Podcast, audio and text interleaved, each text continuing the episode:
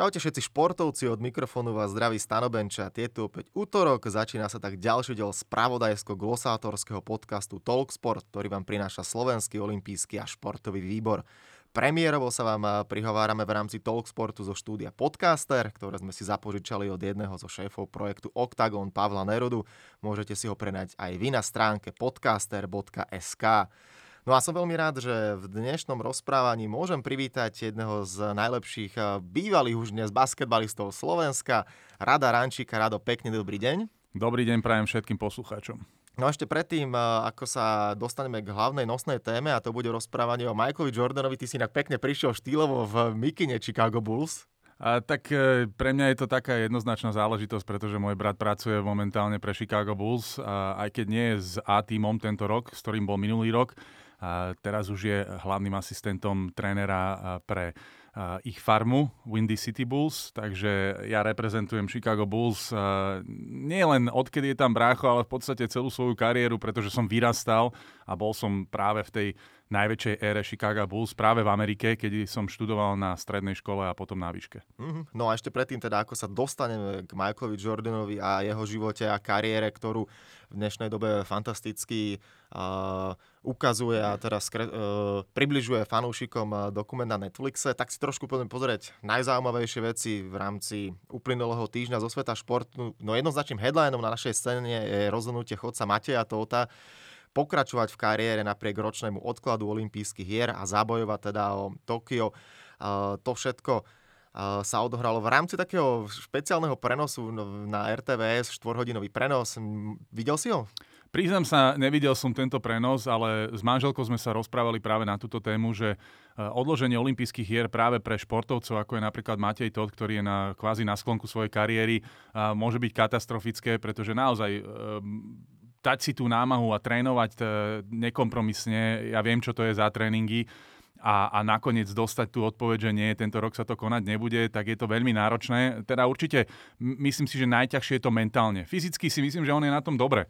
A tam by som ten problém nevidel, ale nastaviť sa mentálne, že teda musím niečo odložiť e, o rok, kedy v podstate som ladil formu práve, práve na, tieto, na tie dátumy, ktoré, počas ktorých mala byť Olympiáda No a e, nielen pre Mateja Tota, ale aj pre, pre športovcov, ktorí rozmýšľali nad tým ukončiť kariéru práve po olympijských hrách, to môže byť naozaj katastrofické. No a e, preložiť to o rok a, a o rok ďalej trénovať a to telo kvázi, keď už majú niekto okolo tej 40 je naozaj, naozaj fakt náročné. Ja som hral do svojich 38 rokov a No ako, ja som sa cítil v dobrej kondícii, ale vedel som, čo to bolo, keď e, som sa ráno zobudil a všetko ma bolelo a aj tak som išiel na ten tréning alebo na ten zápas a musel som podať 100% výkon. Mhm, no tak náš zlatý olimpijský medalista z RIA 2016, e, pevne teda veríme, že bude obhajovať e, zlatú medailu aj v Tokiu, že splní limit, a, ale tak myslím si, že pri Maťových schopnostiach to by nemal byť veľký problém. Mne sa, mne sa tam veľmi páčilo na tom, koľko športových osobností, ale aj mimo športových ho pozbudzovalo, nahralo mu veľmi pekné odkazy a on e, je dosť emotívny človek a aj povedal, že keď toto všetko vidí a cíti tú podporu, tak si povedal, že OK, ešte to skúsim potiahnuť, uvidím, čo všetko moje telo mi povolí a dovolí, ale bol by to krásny príbeh, zakončiť tú kariéru na Olympiade a pochopiteľne naj, najlepšie zlatou medailou, alebo teda hoci ako medailou. Ty si sa niekedy s Maťom aj stretol, predpokladám, že máš s ním aj nejaký vzťah a kontakt. Z hodou okolností som s Matejom toto robil ja aj rozhovor pre e, jednu, jeden portál takisto a viem, že on je naozaj veľmi príjemný človek, e, perfekcionista a ja mu teda veľmi držím palce. Dúfam, že sa mu to podarí, aj keď určite to bude mať náročné, pretože naozaj v takom veku a, a tie, tie tréningy, ktoré on musí absolvovať, sú náročné, ale viem, že on je e, typ človeka, ktorý keď už sa odhodlá na niečo, tak bude sa snažiť urobiť alebo vymačkať z toho to maximum. No a e, ja viem, že, že určite má obrovskú podporu. E, mal, mal tú podporu aj predtým, ako sa udialo to, tento koronavírus, e, ktorý nám narušil životy a verím, že tá podpora možno teraz už bude o, o niečo väčšia a tomu myslím, alebo teda dúfam, dodá, dodá viacej energie. Mhm, no keď sme pri olympijskej téme, vyšla správa, že podľa prvotných odhadov ročný odklad olympijských hier môže stať hostujúcu krajinu organizátorov a množstvo ďalších ľudí, ktorí sú zapojení do príprav tohto gigantického podujatia celkovo 6 miliard amerických dolárov. To je šialené. Je to šialené číslo, no tak keď si zoberieme všetky tie, tie, tie veci, ktoré musí zabezpečiť a, a krajina, ktorá to organizuje, tak e, ja si to celkom neviem predstaviť ani logisticky, e, čo teraz všetko budú. Ako určite už mali všetko nastavené, ale teraz to odložiť a e, určite niektorí tí ľudia, ktorí teraz sa slúbili, že budú spolupracovať s Olympijským výborom, možno budú musieť naháňať nejaké straty počas toho roka a neviem si predstaviť, že či teda áno, každý prislúbil, že budeme sa to, alebo nejakým spôsobom dáme ruku k dielu aj v tom následujúcom roku, aj keď si myslím, že tá prestíž, ktorá prichádza práve olympijskými hrami, je obrovská a každý sa bude chcieť nejakým spôsobom na tom ukázať. A ja dúfam teda, že aj keď by sa to malo odložiť, čo by len o ten rok, tak si myslím, že tie olympijské hry, a teda dúfajme, že budú na obrovskej úrovni, ale asi áno, pretože ako asi drtivá väčšina ľudí vie o Japoncoch, že sú to neuveriteľní perfekcionisti a ja si myslím, že každá, každý detail bude dotiahnutý do úplného konca. Mhm, no a neuveriteľní perfekcionisti boli aj dvaja oslavenci, ktorí uh, počas uh, tohto týždňa oslavili 50 konkrétne 28. apríla, teda už to je minulý týždeň, sa dožili okrúhleho jubilea Andrej Egesi, bývalý skvelý tenista a hokejista Niklas Lidström. Ku komu si mal možno bližšie hokej, tenis? Uh, ja sa priznám, ja som skôr bol uh, tenisový fanúšik, ale uh, tým, že som počas svojej kariéry trénoval s viacerými hokejistami, Lubo Višňovský, Miro Šatán, ja neviem, Miro Lážo, Podhradský Peťo a tak ďalej, tak mal som vždy blízko k hokejistom a vždy som sledoval ich výkony, takže aj jeden, aj druhý sa zaslúžili pre ten svoj šport neuveriteľným spôsobom a, a je klobúk dolu, že, že odviedli takú prácu a v podstate urobili reklamu tomu každému respektívnemu športu, ktorý hrali a to je na tom najkrajšie. Si myslím, že keď odchádza človek od športu a, a ľudia, si, e, ľudia si alebo mu zatlieskajú alebo sa postavia, tak e, je to také zadozučinenie za tú prácu, ktorú od, od, odpracovali alebo odšportovali za tú kariéru, pretože tá kariéra športovca naozaj je náročná a keď si to zoberieme z celkovej populácie sveta, to robí asi len 1% ľudí. Mhm, no a poďme teda sa už venovať e, tej téme ktorú som na, na úvod povedal, že bude nosná a to je basketbal, tebe pochopiteľne šport najbližší. Michael Jordan, ešte predtým, ako začneme hovoriť o tom celom dokumente a o kariére Michaela Jacksona, taká tá klasická otázka na úvod. Je z tvojho pohľadu najlepší basketbalista všetkých čas? Lebo teraz to opäť všetci začínajú vyťahovať, porovnávajú 23 Snieho, 23 Lebrona Jamesa, iné mená sa vyťahujú, žiaľ, aj nebohý Kobe Bryant už ktorý medzi nami nie je, ale tá prvá otázka je, alebo nie je podľa teba Michael Jordan najlepší basketbalista všetkých čias? Michael Jordan určite, ale povedal si Michael Jackson, ten bol spevák. Áno, fakt to podľa, ty tak som to podľa Jordan pochopiteľne, nevadí. tak zasa Jackson bol najlepší spevák všetkých tak, čias tak, a tanečník. Uh, podobná, ka, podobná kategória. MJ. uh, v každom prípade ja z môjho pohľadu, áno, Michael Jordan je z môjho pohľadu najlepší basketbalista histórii uh, tejto hry. Ehm, sú hráči, ktorí patria do tejto kategórie a nie, nemôžeme hovoriť len o Lebronovi Jamesovi alebo Kobe Bryantovi, ale do tej kategórie platia viacerí uh, Dr. J, Julius Irving alebo Will Chamberlain a Karim Abdul-Jabbar. Tých mien je naozaj veľa, ale ja si myslím, že to, čo dokázal Michael Jordan, aj keď teraz uh, je to také, že síce bol prvý hráč, ktorý mal tripit, z Chicago Bulls, ale nemal ten tripit proti, dajme tomu, Bostonu Celtics alebo, alebo Detroitu Pistons.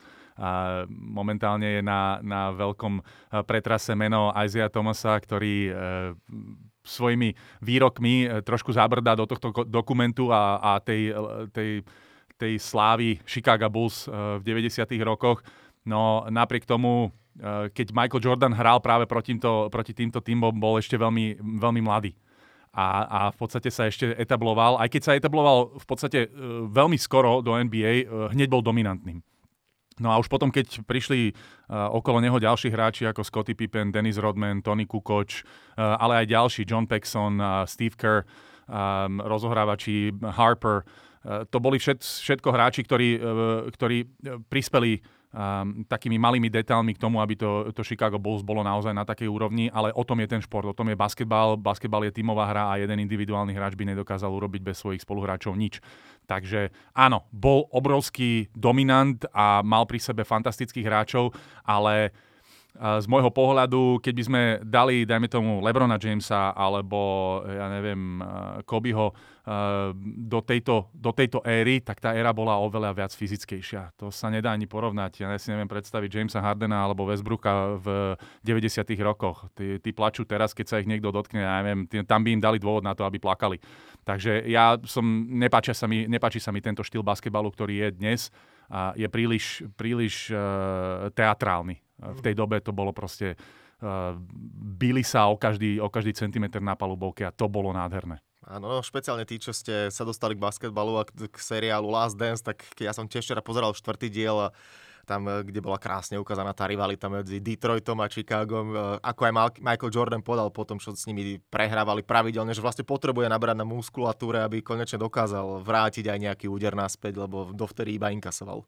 Presne tak, o tom to je. Človek sa musí svojím spôsobom prispôsobiť aj, aj tým súperom. Hej? A aj keď e, drtivú väčšinu času musíš stráviť nad tým, čo si schopný ty a rozmýšľať nad tým, čo ja budem robiť na tej palubovke, ale samozrejme nejde len o to, ale ide aj o to rozmýšľať nad tým súperom, čo budú robiť, akým spôsobom sa ma budú snažiť zastaviť a, a, a naopak e, sa snažiť trafiť tie ich slabé stránky. No a jednoznačne jedno z tých pravidel, ktoré Pistons mali na, e, počas tých e, rokov, ktoré sa volali aj Jordan Rules, keď proti nemu hrali, tak jednoducho jedna, e, posledná, posledná vec bola to, že ako náhle sa dostane do šestky, tak ho trafiť tak, aby ležal na palubovke. No a to je niečo, cez čo sa musel preniesť, musel nabrať muskulatúru, musel byť uh, ešte viac mentálne obalený, ako bol predtým. No a napokon sa mu to podarilo. Mm-hmm.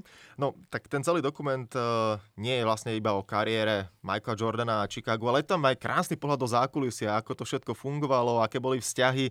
Uh, je možno táto časť a stránka toho dokumentu t- taká, ktorá ťa možno ešte viac fascinuje, ako to všetko, čo sa odohrávalo na palubovke, lebo mnoho tých výsledkov skóre vieme, koľko dal kedy Michael Jordan bodov v ktorom zápase, ale to všetko, čo bolo za tým, to už je trošku o niečom inom.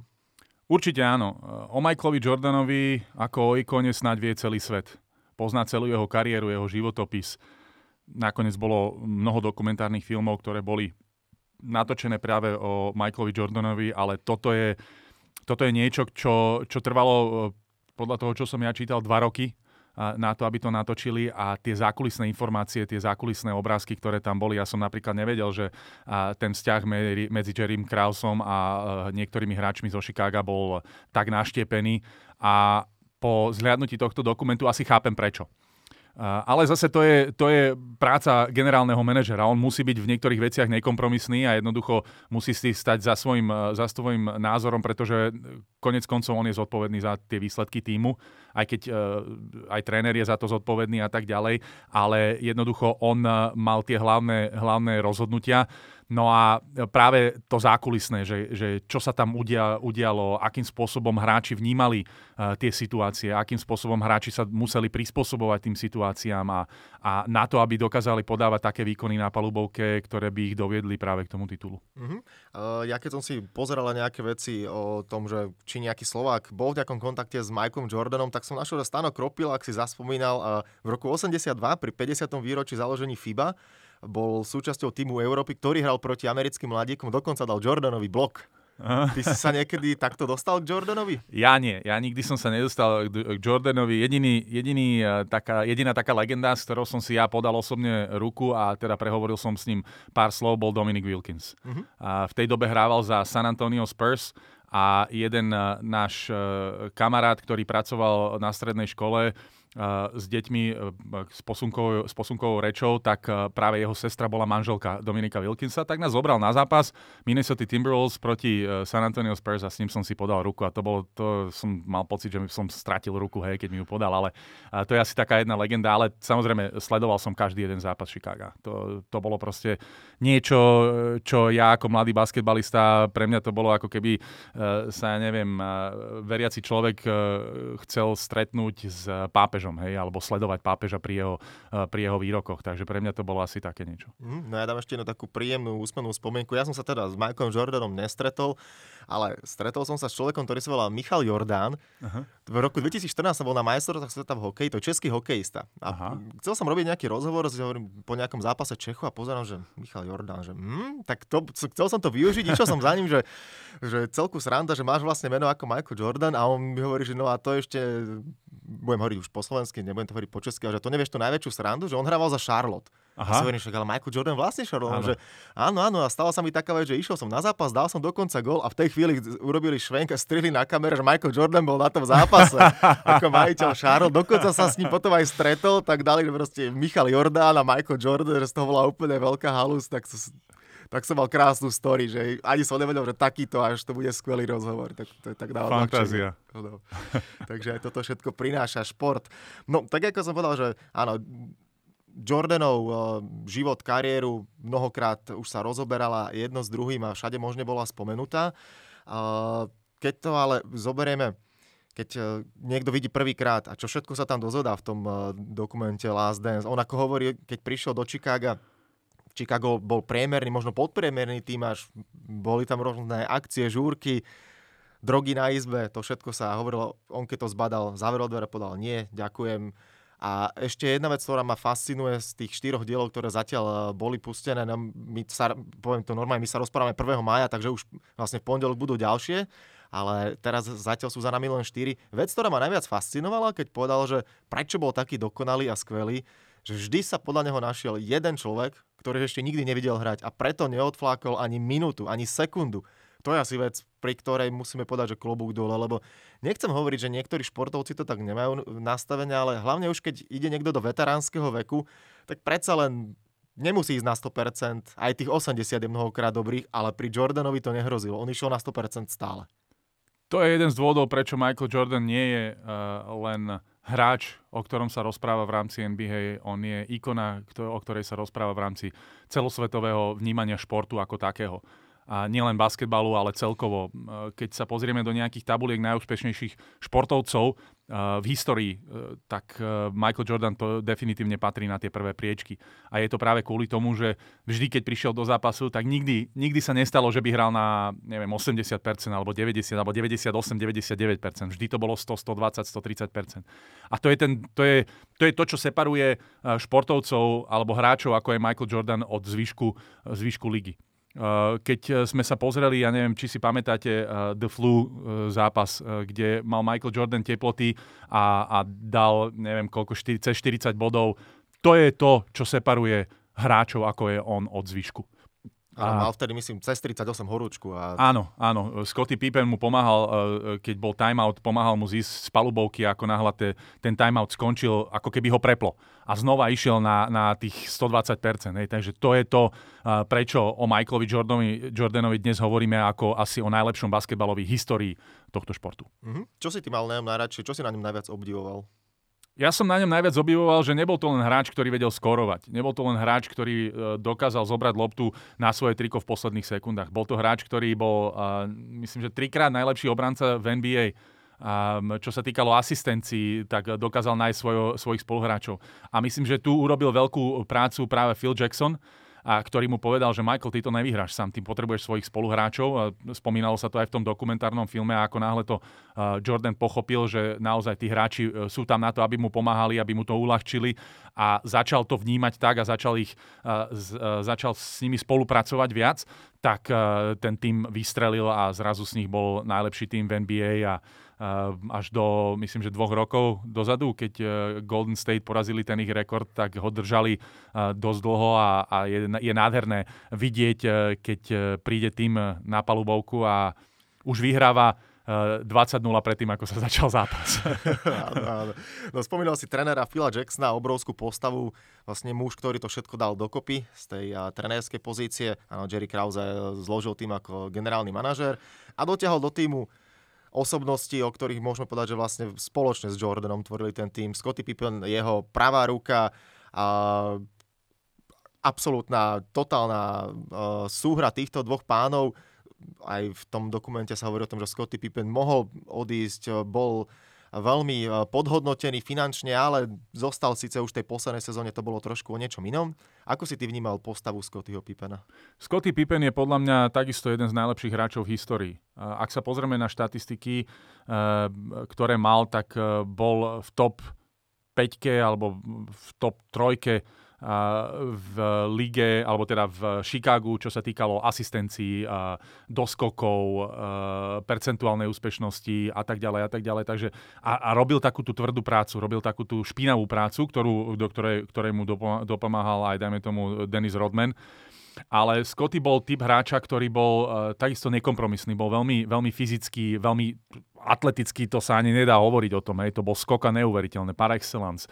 Takže všetky tieto atribúty, ktoré mal, uh, vynikli popri, popri Michaelovi Jordanovi, pretože uh, Michael bral na seba v podstate drtivú väčšinu tej pozornosti a Scotty Pippen tak nejak pomaličky sa, sa, tam, sa tam plížil a, a vždy, vždy robil správne veci. Takže bez, bez Pippen, teda bez uh, Jordana, síce by Pippen nebol to, čo je, ale ani Jordan by nebol bez Pippena eh, to, čo bol. Mm, no a tretie meno, ktoré si už aj ty spomenul a ktoré spomíname, Dennis Rodman eh, z tej veľkej trojky, aj v tom dokumente sú oni zatiaľ najviac rozoberaní kontroverzná postavička, zde sa strašne páčila tá pasáž, keď povedal, že potrebuje trošku vypadnúť a keď aj Michael Jordan hovorí, nepúšťajte ho, že 48 hodín to určite nebude, napokon to bolo 88 hodín, myslím, ukázané a aj v dokumente sa objavila jeho vtedajšia priateľka Carmen Electra, ktorá hovorila, že to bolo niečo šialené, že mm. žúrka a jednoducho ruka hore, on potreboval trošku vypustiť Denis Rodman paru.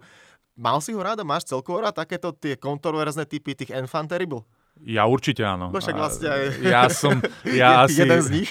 ja, ja si myslím, že ja patrím eh, v rámci uh, tých súťaží, v ktorých som ja hral do, tejto kategórie. Ja som nebol zrovna príjemný hráč a ja si, to ne, ja si to priznám, ja som to viacejkrát povedal, a keď som po, nastúpil na, palu, na palubovku, tak ja som bol ku... Mne to bolo jedno.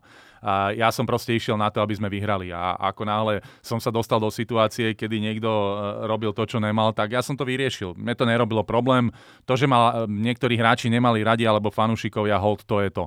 Ja som vždy hral pre svoj tým, vždy som sa snažil robiť všetko na 100% a priznám sa, ja som nikdy nezačínal nejakú bitku, nikdy som nezačínal nejaký konflikt, ale ako náhle sa niekto o to posnažil alebo sa tam hádzal o zem, tak mal som ten pocit, že jednoducho dám ten dôvod na to, aby sa tam hádzal o zem. Nebol som príjemný ani na rozhodcov, to viem. Možno to bola jedna z takých veľkých vecí, ktorú som si mohol odpustiť počas svojej kariéry. Ale vráťme sa späť k Denisovi Rodmanovi. Denis Rodman vedel veľmi dobre, čo má robiť na palubovke. Vedel veľmi dobre. Ja ti do toho skočím. Ja si nie som úplný totálny basketbalový fan, ale nepamätám si, že ty by si mal tak prefarbené vlasy akurát, takže? Ja, ja s, priznám sa, na, na vysokej škole, keď som bol, myslím, že prvák, a, tak ma napadla fantastická myšlienka si odfarbiť vlasy na bielo, alebo teda na žlto No. Okay. Priznám sa, že som vyzeral úplne ako idiot, ale tak aj táto bola fáza môjho života. Mám z toho dokonca fotografiu, ktorú keď som videl asi pred troma týždňami, tak som si povedal, že pre pána Jana. Ale dobre, dobre, aj tá, prešiel som si touto fázou. No a Denis proste jednoducho uh, sa nesnažil robiť nič, čo nevedel. On proste e, študoval, tak ako to spomínal v dokumente, študoval e, každého hráča, ktorý striela, kam sa mu odrážajú tie strely a vždy sa vedel po, pozične pripraviť do situácie, kedy by mohol doskočiť tú loptu. A samozrejme to, že tvrdo makal a že bol nekompromisný, tomu strašne pomohlo.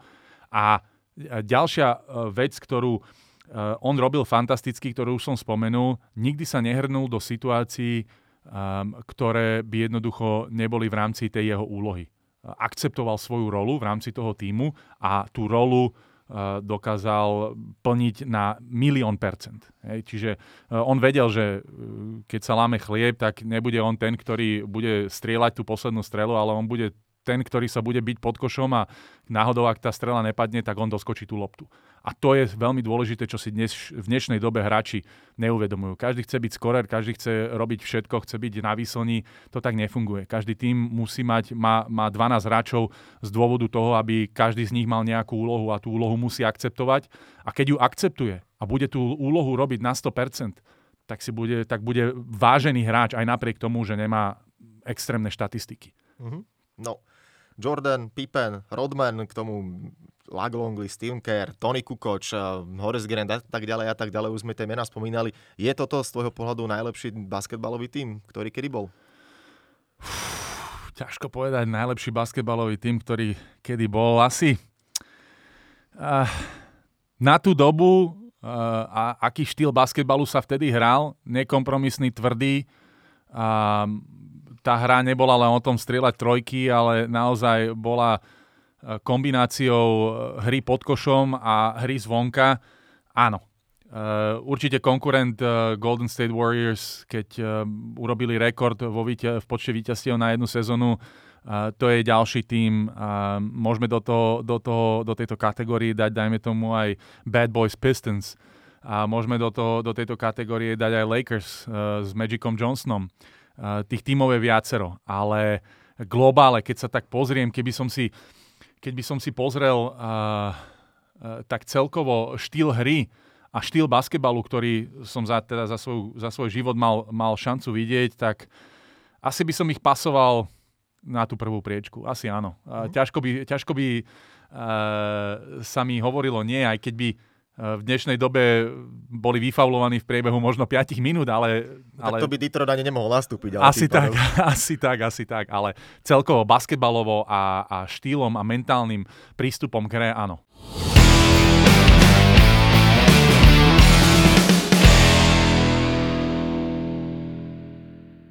No ja som si včera aj trošku pozeral v rámci prípravy, s kým, e, keď boli tie finále, e, vždy keď vyhrali titul, vlastne hrali 91. rok, áno, to bola aj tá záverečná časť čtvrtého dielu dokumentu LA Lakers s Magicom, Vlade Divac mladý, James Worthy, pokojne ma doplnke nejaké meno nepoviem z tých, ale ja som si pozeral asi také, čo mne najviac aj mhm, hovorili. Mm-hmm. V 92. Portland, Clyde Drexler, mm-hmm. Danny Ainge, ten potom prestúpil do Phoenixu, tam sa mm-hmm. stretol s Charlesom Barkleym, Dan Merley, takisto výborný obranca. V 96. Seattle, Sean Kemp, eh, Gary Payton, Nemec Detlef Schremp, to meno som si zapamätal celku dobré. A potom dvakrát Utah. Karl Mellon, John Stockton, to boli absolútne hviezdy, možno ešte Jeff, Jeff Hornacek. Áno, jasné. áno, takže dobre. Tak... Bill, Russell tam bol ešte. Ako, tých, hráčov, tých hráčov, proti ktorým hrali, určite tie týmy boli výborne poskladané. Tie týmy mali výborných trénerov. Ale jeden obrovský rozdiel v týchto tímoch bol to, že ani jeden z nich nemal Michael Jordana.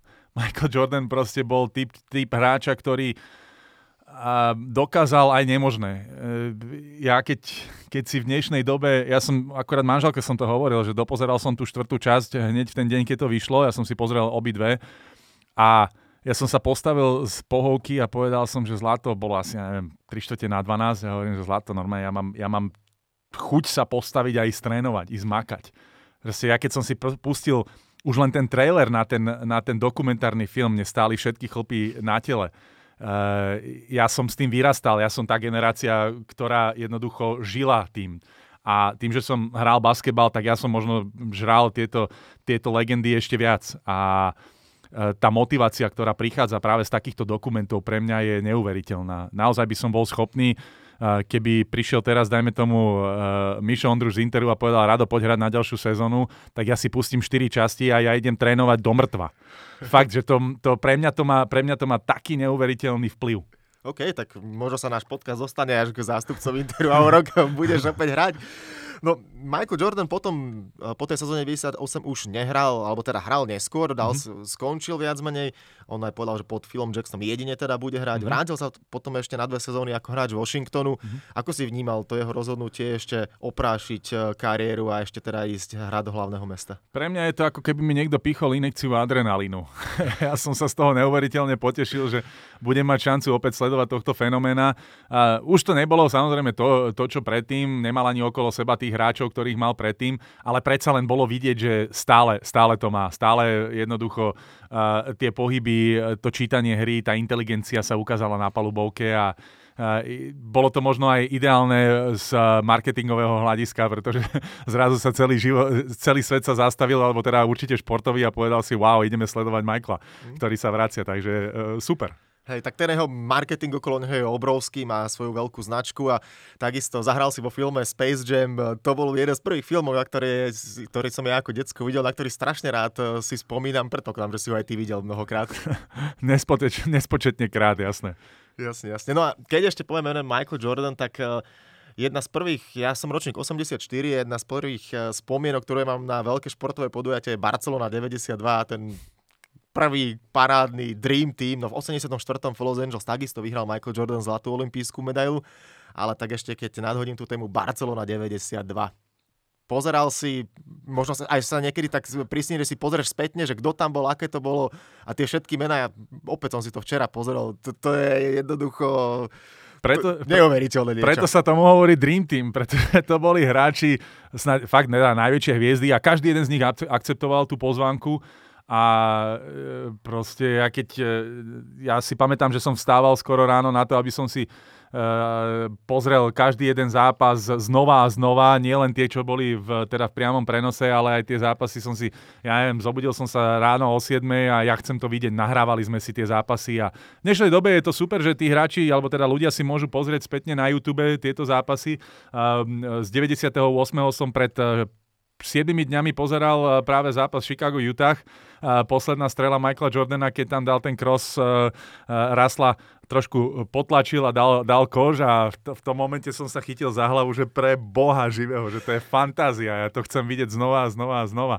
Takže jasné, spomínam si na, na, na tie mená, uh, to je proste, ja si nemyslím, že niekedy v histórii basketbalu bol uh, postavený takto tým, ako bol ten 92. Eh, z Barcelony. To proste... Asi tam je najkrajšie to, že sa tam stretli tri obrovské postavy a to je Magic, Larry Bird a Michael Jordan. Áno, určite, ale eh, nemôžeme povedať, lebo bol tam aj Barkley, bol tam uh, Clyde Drexler, David Robinson, hej. Jediný, ktorý, ktorý možno... Uh, ani nemôžem povedať, že tam nepatril. Chris Mullen. Uh, proste, ja neviem, to, oni sú, to, to proste to je legenda za legendou a to je ťažko povedať, lebo každý jeden z nich mal, mal niečo neuveriteľné v sebe.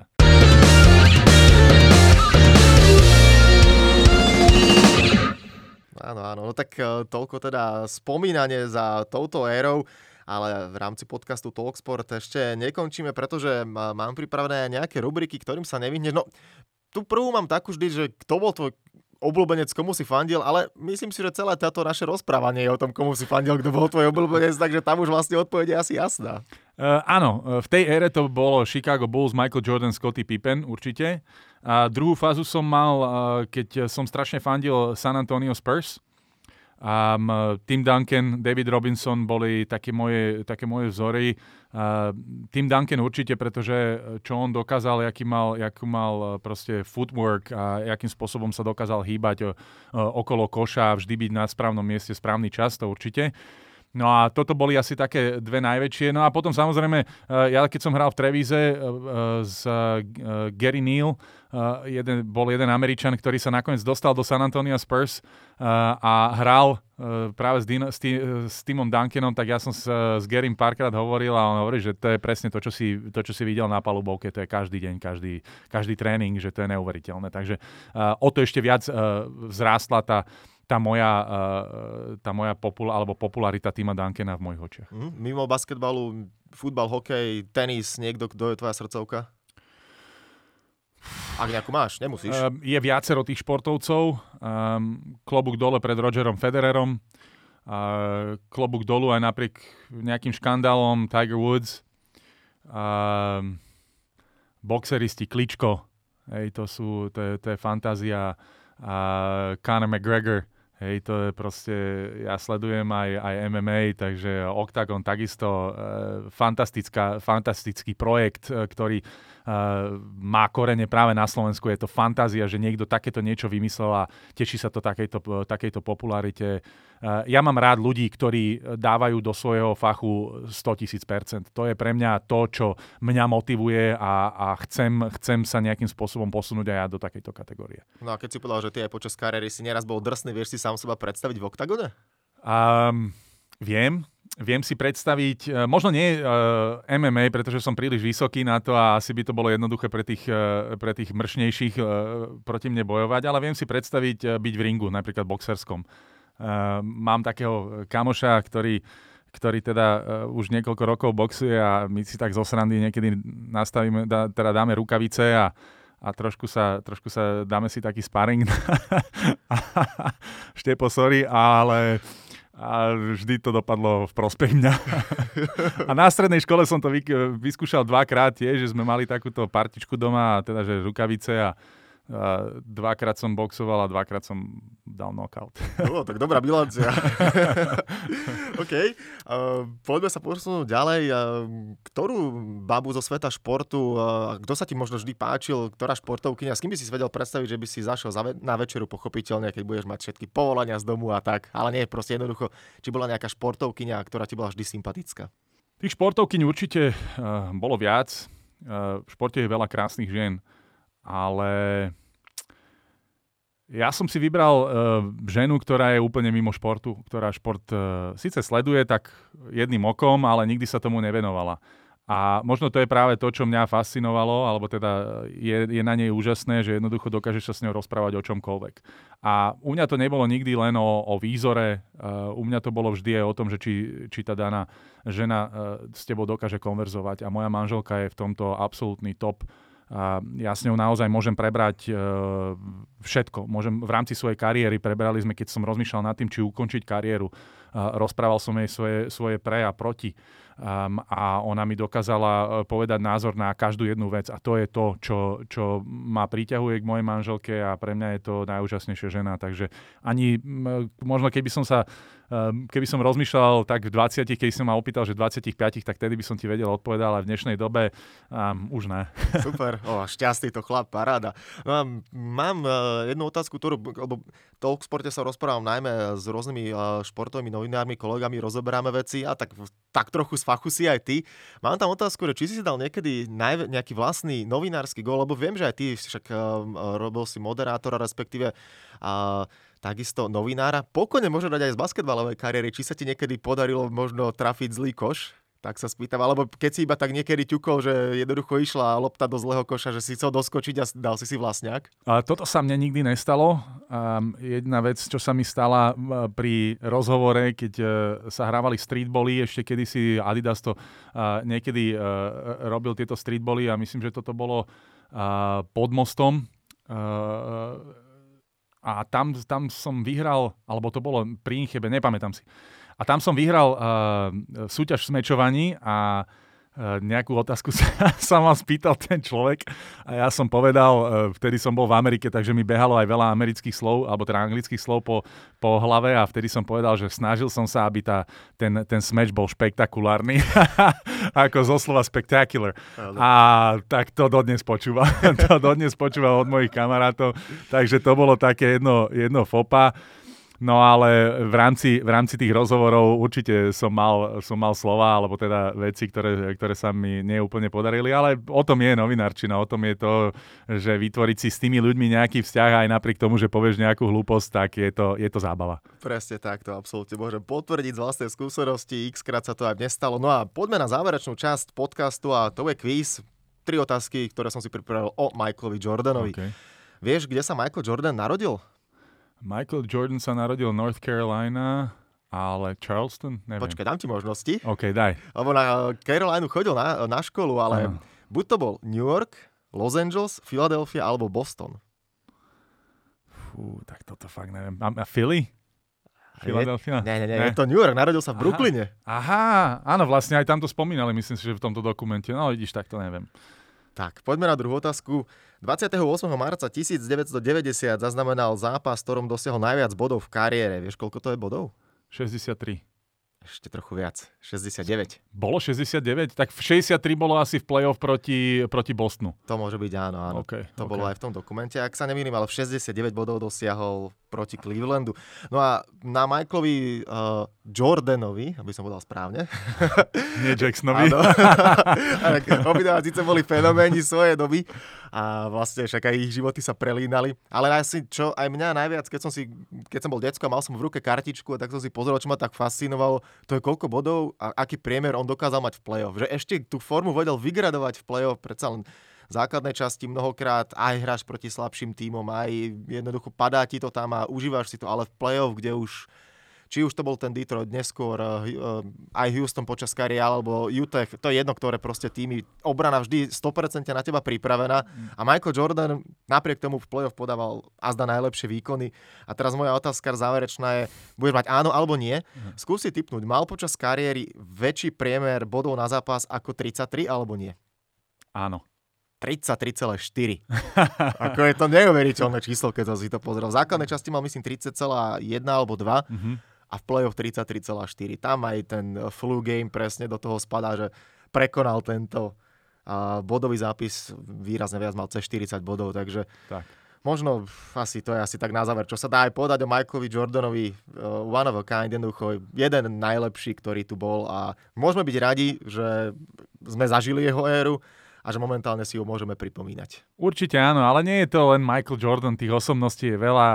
Teraz už nebohý Kobe Bryant, e, to mňa zasiahlo neuveriteľným spôsobom. Ja som 5 dní úplne chodil ako máto a ale je tam tých mien, ako som spomínal, Karim Abdul-Jabbar, Dr. J, uh, Magic, Shaq, ja neviem, Larry Bird, uh, Clyde Drexler, uh, proste spústa, spústa hráčov, ktoré sa zaslúžilo o to, že basketbal je dnes takou hrou, ako je. Tak, no a o tom, že na Slovensku je basketbal takisto aspoň ponímaní ľudí na nejakej úrovni sa postaral aj Rado Ranči, ktorý bol ďalším hostom podcastu Talksport. Rado, ďakujem ti veľmi pekne a špeciálne v týchto koronačasoch eh, pevné zdravie. Želám tebe, tvojej rodine, všetkým naokolo, rovnako ako všetkým poslucháčom. Ďakujem pekne a majte sa ešte pekný deň. Ďakujem aj ja ešte za pozvanie, no a prajem samozrejme všetkým poslucháčom, aby, aby prežili túto krízu v zdraví a v pohode.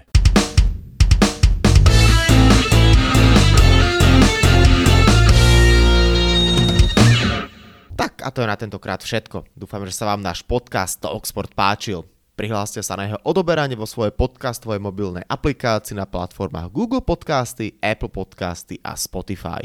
Podcast môžete podporiť tým, že ho odporúčite niekomu z okolia, alebo náš podcast ohodnotíte na Apple Podcastoch, veľmi nám to pomôže. Všetky podcasty Talksport, ako aj olympijské podcasty nájdete na stránke www.olympic.sk lomka podcasty. Svoje postrehy, názory na aktuálny podcast mi pokojne napíšte na môj mail stanobencat.gmail.com Vo štvrtok vás znova rád privítam s olympijským podcastom. Volám sa Stanislav Benčat a budem sa na vás tešiť pri ďalšom dieli. Zatiaľ sa majte. Podcast Talksport vám prináša exkluzívny partner Slovenského olympijského a športového výboru, spoločnosť Typos, generálni partneri Toyota a 4F, Hlavní partnery Dôvera, Bila, Slovenská sporiteľňa, Kooperativa SPP Matador a partner Granden.